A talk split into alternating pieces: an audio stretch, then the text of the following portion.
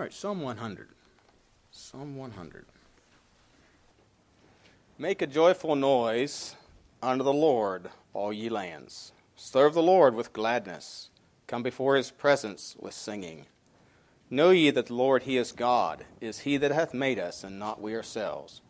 We are his people, and the sheep of his pasture. Enter into his gates with thanksgiving, and into his courts with praise.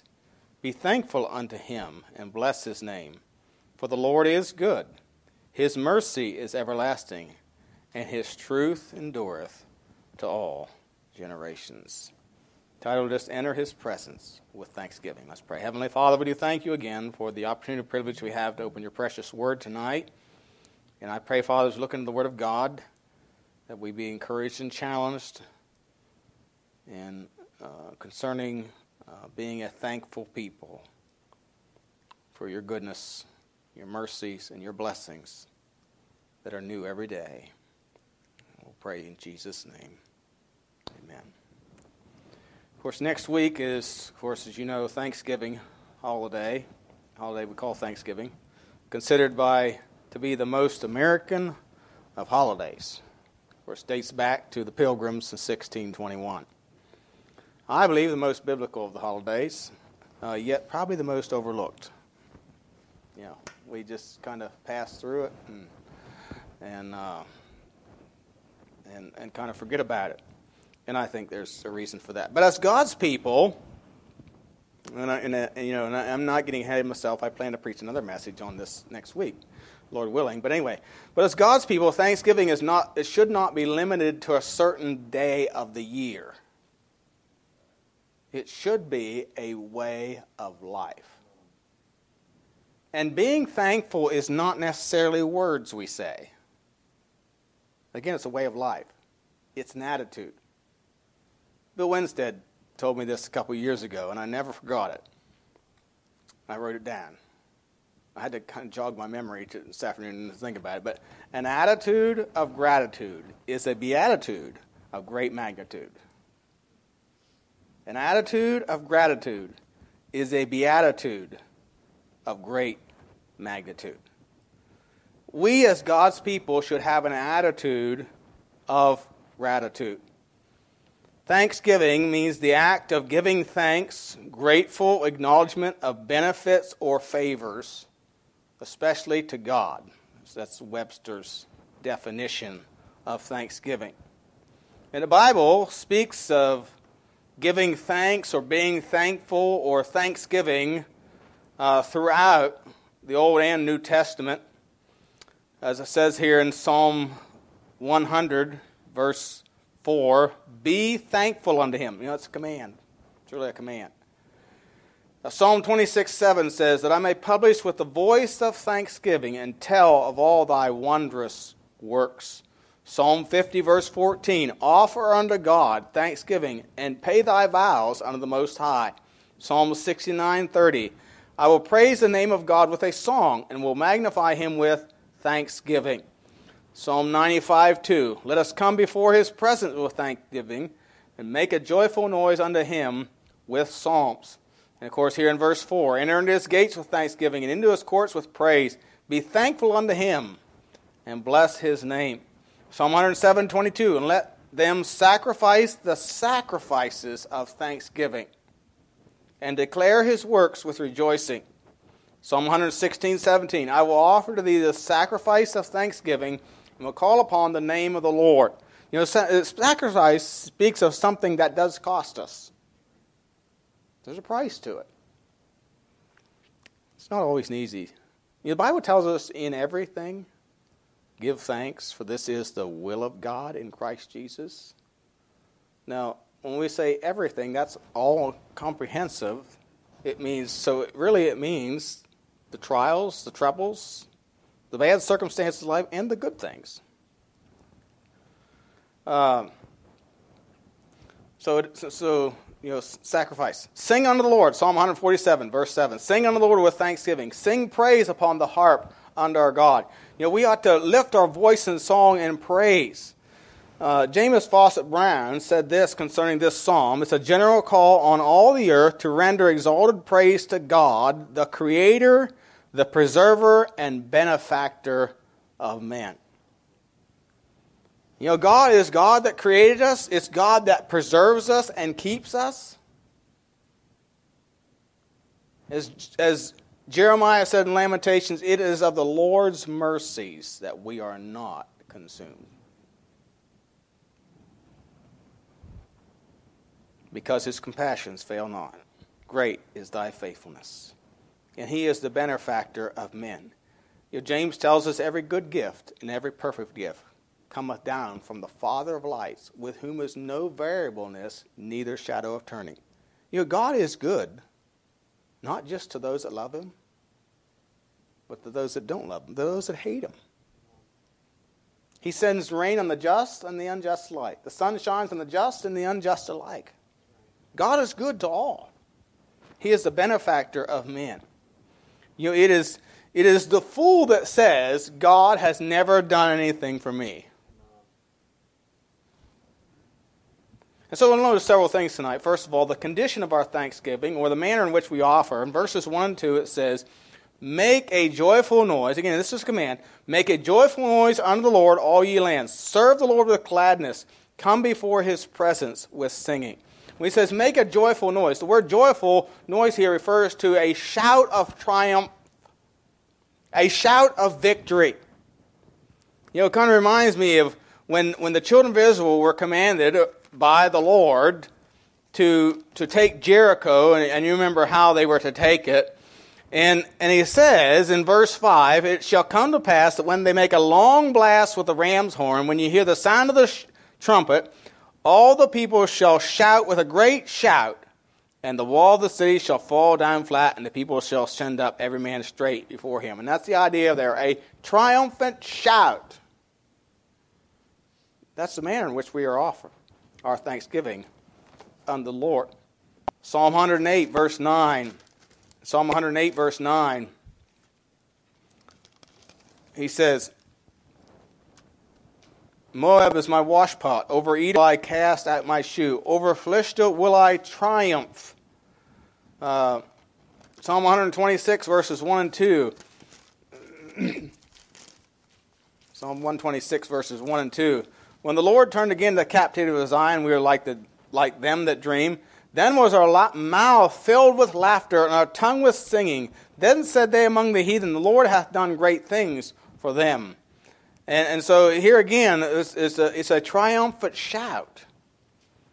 Uh, and many times, you know, when there was victory in battle, they shouted with joy or with triumph. When, when, when the children, uh, when David and, and the men of Israel came back from the defeat of Goliath, there was shouting and, and, and, and, and uh, rejoicing. Uh, and so, you know, it kind of reminds me, you know, we, I watched a little bit of a football game yesterday. Um, we, we watched a little bit of Penn State game, and then, and then the Clemson game come on a little later, but you know, our internet not working best, keeps disconnecting, so we got kind of discussed with that and just forget it. But anyway, you know, I was downstairs in the office one day, and uh, I'm not sure who was playing. It must have been, I'm sorry, but it must have been the Patriots. But anyway, I was in the office one evening, and every once in a while I hear a loud yes or a woo. I think that's what Dave does when he shoots that big buck. Woo! You know, some people get excited about football, some people get excited about hunting. There was obvious excitement and enthusiasm that night upstairs. Uh, but that's what that's the kind of that's how we ought to thank the Lord with enthusiasm for the for his greatness and the things and his benefits to us. So there ought to be a, a triumphant shout. It ought to be in joyful service. If you notice in verse 2, serve the Lord with gladness, come before his presence with singing. You know, we ought to serve the Lord gladly, with joy, with pleasure. You know, Bobby Mitchell was here one time, or maybe it was at Calvary. I don't know where I heard, heard him say, but he he he he uh, he he uh, challenged me. Um, in his message. It said, you know, we, we should never say, well, we have to go to church today. We ought to say, we get to go to church today. We shouldn't say, well, I have to go on visitation today. We should say, I get to go witness for the Lord today. See, we need to have a, we, need to have, we ought to, it ought to uh, bring joy to our hearts to serve the Lord. I don't know about you, but there are a lot of days that I don't really want to go on visitation. But when I do go, after I've been to the first or second door, I really usually enjoy myself. Uh, but you see, it ought to be, we ought to serve the Lord joyfully with an attitude of, this is an opportunity. That's how Paul looked at it. In Deuteronomy 28, verse 47, when, when uh, Moses was challenging the children of Israel in his last will and testament to them, you might say, last instructions to them, and he told them that you know they would they were going to turn away from him. And one of the things he said was, "Because thou servest not the Lord thy God with joyfulness and with gladness of heart for the abundance of all things." When you get into the land and you have the corn, you have the land flowing with milk and honey, and you have abundance of all things, then your heart's going to turn away. Isn't it true? The more things we have, the more trouble we have serving the Lord. The more difficult it seems. And, and, and if we aren't careful, it can become a burden to take time to serve the Lord. And again, notice it said, for the abundance of all things. Things take time. Things take time. It's sort of like weeds in a garden, it clutters it. And things can tend to clutter our lives. And so we ought to serve the Lord with joyfulness. In 2 Chronicles 30, verse 23, and the whole assembly took counsel to keep other seven days, and they kept other seven days with gladness. Now, here, here in this passage, you know, they took seven other days. Do you know what? That took time. That means they had to have a a priority of serving the Lord. I am sure there were things that they were concerned about whether they were going to get done at home. Now, I'm not saying you need to come here seven days in a row, but understand, you know, with the conditions of the children of Israel, this is things that they did, that they were commanded to do. In Acts chapter 2 and verse 46 says, And they continuing daily with one accord in the temple and breaking bread from house to house, did eat their meat with gladness and singleness of heart. Oh, we need to have joyful service to the Lord. We need to come before, before Him, enter into His gates, into His courts with singing. Sing loud and, and with joy and gladness. Sing with gusto from all your heart. And so we see the condition of our thanksgiving. Secondly, we see the comprehension of our thanksgiving. Verse 3 he says, Know ye the Lord, He is God. It is He that hath made us, and not we ourselves. We are His people and the sheep of His pasture. We are thankful for things that we know. Know ye, he says. Know ye that the Lord, He is God. We, we can be thankful that we know the Lord as our God. Hear, O Israel, the Lord our God is one Lord. Isaiah 43:12 says, I have declared and have saved. I have showed when there was no strange God among you. Therefore ye are my witnesses, saith the Lord, that I am God. Isaiah 45:22 Look unto me and be ye saved, all the ends there, for I am God, and there is none else. Isn't it good to know that we know that He is our God? You know, the psalmist said, The Lord is my shepherd. My shepherd. Do you realize you're in a minority tonight? Because the most of the world does not know that the Lord is their God. There's a lot of people that sit in churches that do not know that the Lord is their God. They think so. How many people have you talked to out in visitation and they, you get an answer something like this? Well, I hope so. In other words, they really don't know. And you begin to question them, then they'll start saying, oh, yeah, oh, yeah, yeah, yeah. No, the bottom line is they were honest the first time, they really don't know. They just don't want you to know that they don't know. When I got saved, I knew it. I knew it.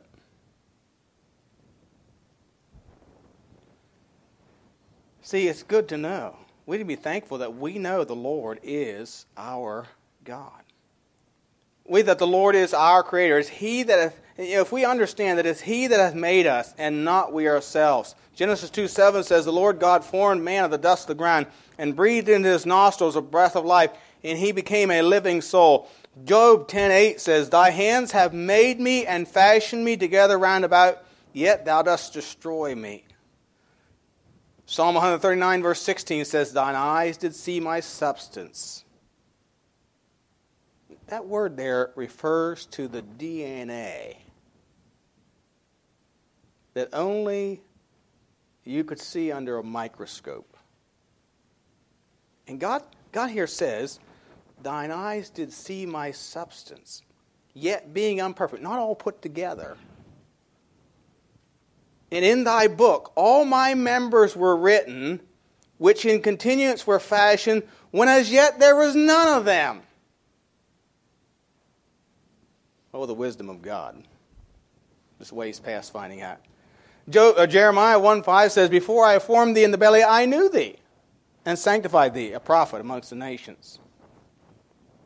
You see, we have the privilege, have the privilege of knowing we were created and fashioned and prepared by God, and He has a purpose for our life. You are not an accident.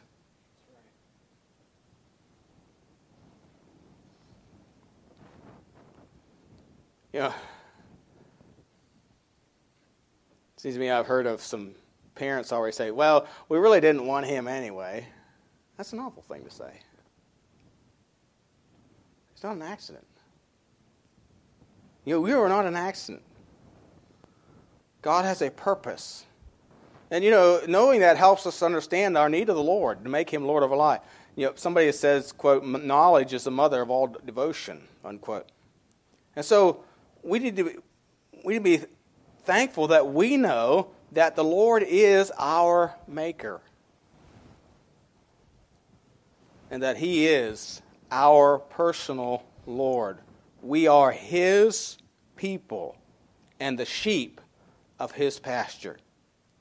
When, we, when you come into a relationship with the Lord Jesus Christ, you have a special relationship which few do not understand or cannot comprehend. We are his children. Again, Psalm 30, 23 says, The Lord is my shepherd. Galatians 3:26 says we are the children of God by faith in Lord Jesus Christ. And we we as God's children are the subject of his care.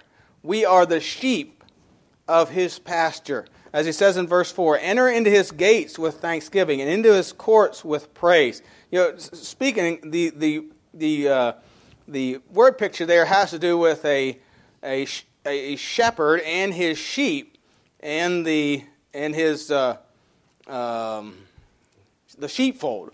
Go to John chapter 10 for a minute. John chapter 10. John chapter 10. And Jesus spoke of this. And we can enter his gates into his courts and and and and only we are only allowed in by the shepherd, by the will of the porter. Of course, it refers to the father who opens the sheepfold. And uh, and he will provide and protect his sheep. John 10, verse 1 says, Verily, verily, I say unto you, he that entereth not by the door into the sheepfold, but climbeth up some other way, referring to those who try to come to God through any other means except through the Lord Jesus Christ, but climb up some other way, the same is a thief and a robber. But he that entereth in by the door is the shepherd of the sheep. To him the porter openeth, and the sheep hear his voice. And he calleth his own sheep by name, and leadeth them out. When he poureth forth his own sheep, he goeth before them, and the sheep follow him, for they know his voice. And a stranger will they not follow, but will flee from him, for they know not the voice of a stranger. And then drop down to verse 11. I am the good shepherd. The good shepherd giveth his life for the sheep. But he that is a hireling, and not the shepherd, whose own the sheep are not, seeth the wolf coming, and leaveth the sheep, and fleeth. And the wolf catcheth them, and scattereth the sheep. The hireling fleeth, because he is a hireling, and careth not for the sheep. You know, there's one thing that, that often bothered me. If you, if you go back to verse 5, it says, And a stranger will they not follow, but will flee from him, for they know not the voice of strangers. You know, I believe from my own experience that when I heard the truth, I knew it. And when I heard something wasn't true, I also knew it.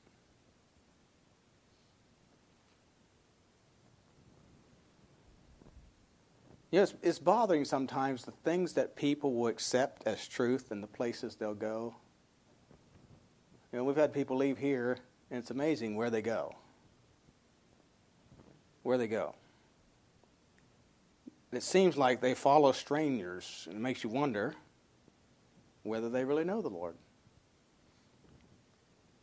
Look at uh, verse, 15, verse 15, verse 14.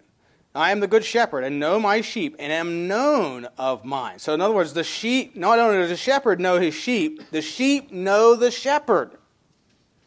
As the Father knoweth me, even so know I the Father, and I lay down my life for the sheep. Verse 26. But ye believe not, because ye are not of my sheep, as I said unto you, speaking there to the Pharisees. My sheep hear my voice, and I know them, and they follow me. And I give unto them eternal life, and they shall never perish, neither shall any man pluck them out of my, out of my hand. So uh, we have this special relationship with, with the Lord. We can be thankful for this special relationship we have with the, with the Lord. Like a shepherd, you know, he is like a shepherd to us, and we are like his sheep, who we hear his voice, and we follow him. You know, a person that's walking with the Lord, when they hear the truth, they will, they will grasp it. They will recognize it. Like, a, like sheep recognize the voice of their shepherd. I was listening to some messages one time on eternal security, and a man was preaching, the deacon in, our, in the church there one time got me when I was struggling with eternal security. Uh, of course, you know, leaving the Mennonite church. But anyway, uh, which you know they don't teach eternal security. So I struggled with that for a while. But anyway, he got this uh, series of messages on eternal security, and he and the preacher was preaching here from John 10, and he told a story about two shepherds that he he was in the Holy Land one time, and these shepherds came from different directions with their sheep following them, and they met in the middle of the street, and the sheep intermingled with each other. He said, "You wouldn't know whose sheep was whose." But when those shepherds parted and went different directions, they simply called their sheep. And their own sheep knew the shepherd's voice and went with the right shepherd. Because they knew the shepherd's voice. And Jesus said, My sheep hear my voice. And I know them, and they follow me. You see, we have that, we can be thankful that we know the voice of the shepherd. And he will provide and protect his sheep. Then I want you to notice a third thing. Considering the recipient of our thanksgiving. We ought to be thankful, give thanksgiving, considering the recipient of our thanksgiving, of course, which is the Lord. And verse 5 says, For the Lord is good, his mercy is everlasting, and his truth endureth to all generations. Our Lord is good. In 2 Chronicles 5.13 says, And it came even to pass, as the trumpeters and singers were as one, to make one sign to be heard in praising and thanking the Lord, when they lifted up the voice of the trumpets and cymbals and instruments of music, and praised the Lord, saying, For he is good, for his mercy endureth forever that then the house was filled with a cloud, even the house of the Lord. You know, God, Psalm 25 8 says, God, good and upright is the Lord, wherefore will he teach sinners in the way. You know, God is good. God is good. The Bible states that over and over again. Psalm 54 6 I will freely sacrifice unto thee, I will praise thy name, O Lord, for it is good. Psalm 84 11 For the Lord God is a sun and shield, the Lord will give grace and glory. No good thing will he withhold from them that walketh all uprightly. In Mark chapter 10, you know, Jesus said unto him, the rich young ruler, Why callest me good? There is none good but one. That is God. The only one that's really good, you know, we sometimes say, well, he's a good person. But when we say that, who are we comparing them to? We're comparing to them to other people that we know or to our fellow man. But if we were to compare ourselves or anyone, any human being, with the Lord, we'd have to say, they're not good. There's none. There's none righteous, no, not one. None of us are worthy of God's love. Not one. We were all dead in trespasses and sins. We all walked according to the course of this world, and we're all under the wrath of God, and deservingly so. Now, you might think, well, I'm not as bad as somebody else was. That's because you had some training in your life. I mean, if you were just left to yourself, you'd be just like an animal.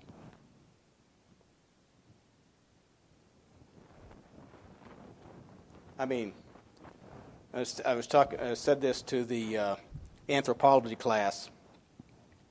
I remember when Dr. Forney was here teaching uh, anthropology, he said, There's no such thing as a primitive culture. You know, we talk about like third world cultures and how primitive they are. They need to be educated and all this and that. He said it's not a primitive culture, it's a degenerative culture. It's the fruit of without the knowledge of God. They're so far removed from God. That's why they're, quote, primitive. It's really a degeneration, it's a lack of the knowledge of God. You give them the gospel. I remember reading this one time, too, that um, Charles Darwin went to South America to visit a native tribe. And he said in his writing, he said it would take thousands of years, because they were so primitive, it would take thousands of years for them to come up to modern standards and to not be considered primitive. Well, the missionary went there. And when within 10 or 15 years, they were civilized, they had a language, they had churches, they had schools. And he couldn't believe it. What happened? They got the gospel, they got the truth.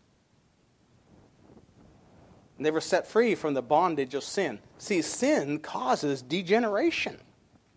That's where our, that's where our world is heading. You know, um, you see, we, understand, we can be thankful that our God is good. He is the benefactor of men. Wisdom and understanding comes from Him. When men turn away from God, they go to darkness. You know, we sometimes say, how are these leftists, how do they say such dumb things? You know how?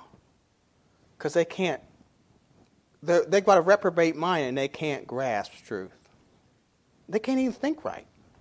And that's the fruit of turning away from the goodness of God. And God, again, God is not only good to his children, but God is good to his enemies. Matthew 5, 43 to 48 talks about that. He's good, sends rain on the just and the unjust alike. So we ought to be thankful that our God is good that there, second, and that there is no end or limit to his mercy. If you notice in verse 5, the Lord is good, his mercy is everlasting. It is infinite in scope and everlasting in duration. Of course, mercy is in kindness, not giving us what we deserve. That's a definition of, of mercy. God really not giving us what we deserve. And his mercy is infinite in scope and it's everlasting in duration. In other words, his mercy will ex- extends to the worst sinner, the lowest of sinners. There's no such thing as too great a sinner to be saved. I had a guy tell me that one time. He said, I'm just too big a sinner. And he was a big sinner. He was literally a big sinner. And he was. He had known some of the depths of sin. But I took him to 1 Corinthians chapter 6, verse 11 and 12. Such were some of you. But now you're washed. Now you're justified.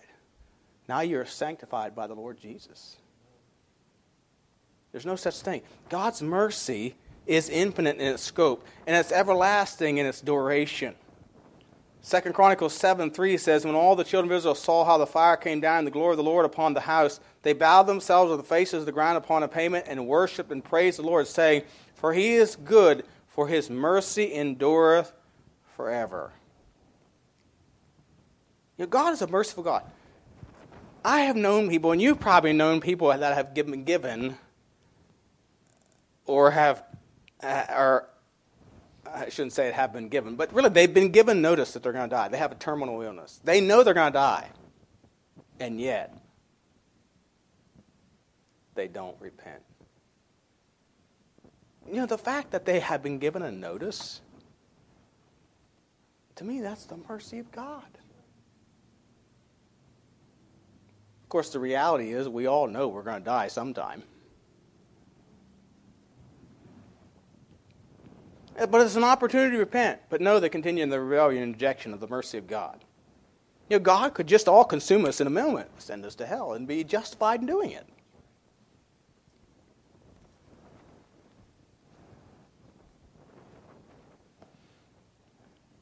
Thirdly, we are thankful that He is immutable. Notice verse 5 For the Lord is good, His mercy is everlasting, and His truth endureth to all generations. His truth, His word, endures to all generations. It will not change. John 17, 17 says, Thy word is truth. You know, He, that is God, or His word, does not change. God's laws, God's standards of holiness, His expectations, what pleases Him does not change with circumstances, with class in society, with race, or uh, for feelings or for favor. God's, God's word does not change, it's the same for everyone.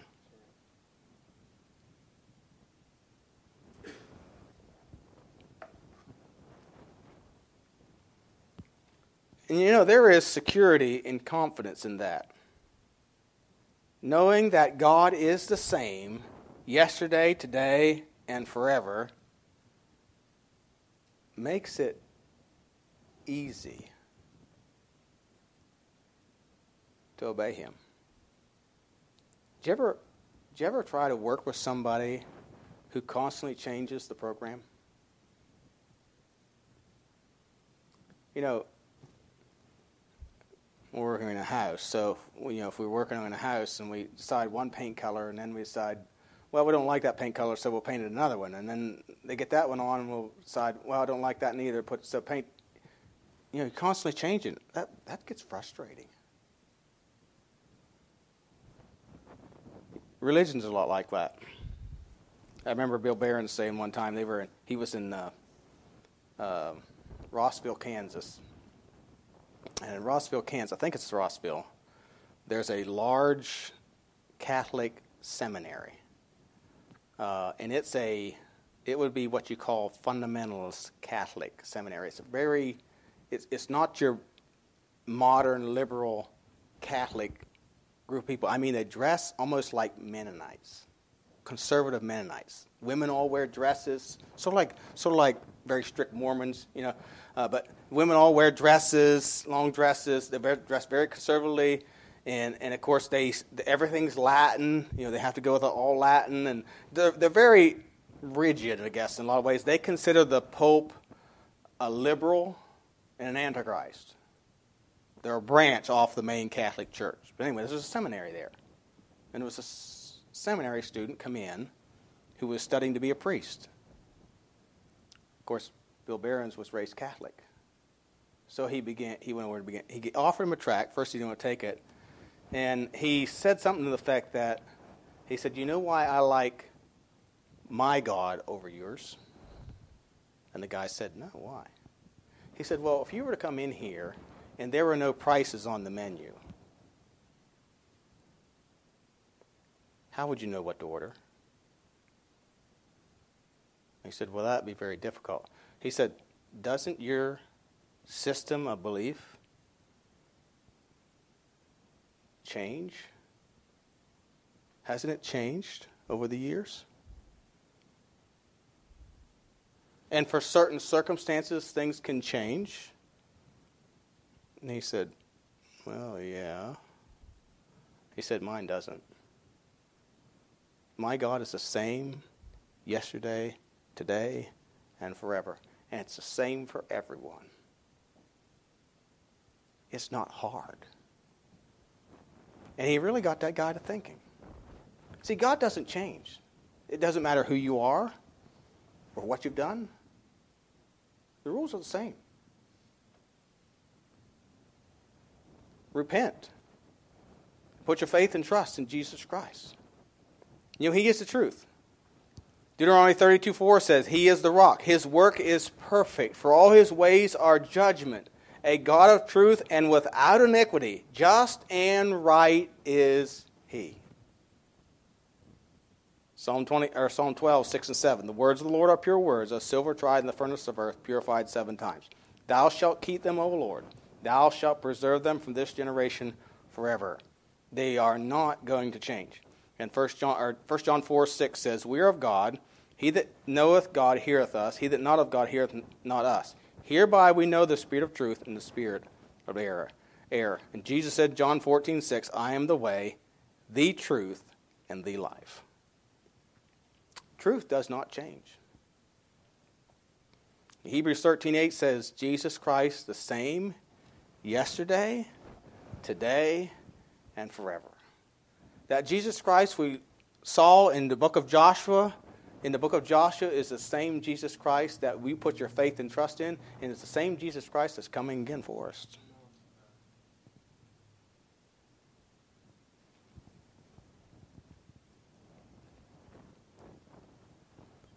And I don't know about you, but to me, it's, it is a wonderful thing that we have a God that does not change.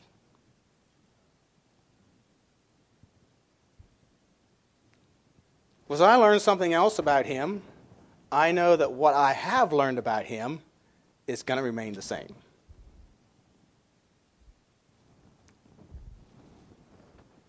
Psalm 92 1 says this It is good to give thanks unto the Lord and to sing praises unto thy name, O Most High. Psalm 147, verse 1 Praise ye the Lord, for it is good to sing praises unto our God, for it is pleasant and praise is comely. Oh, we need to have an attitude of gratitude. It is a beatitude of great magnitude. Enter in his gates with thanksgiving and be thankful unto him and bless his name. We ought to be a thankful people. We serve a great and glorious God. Let's pray.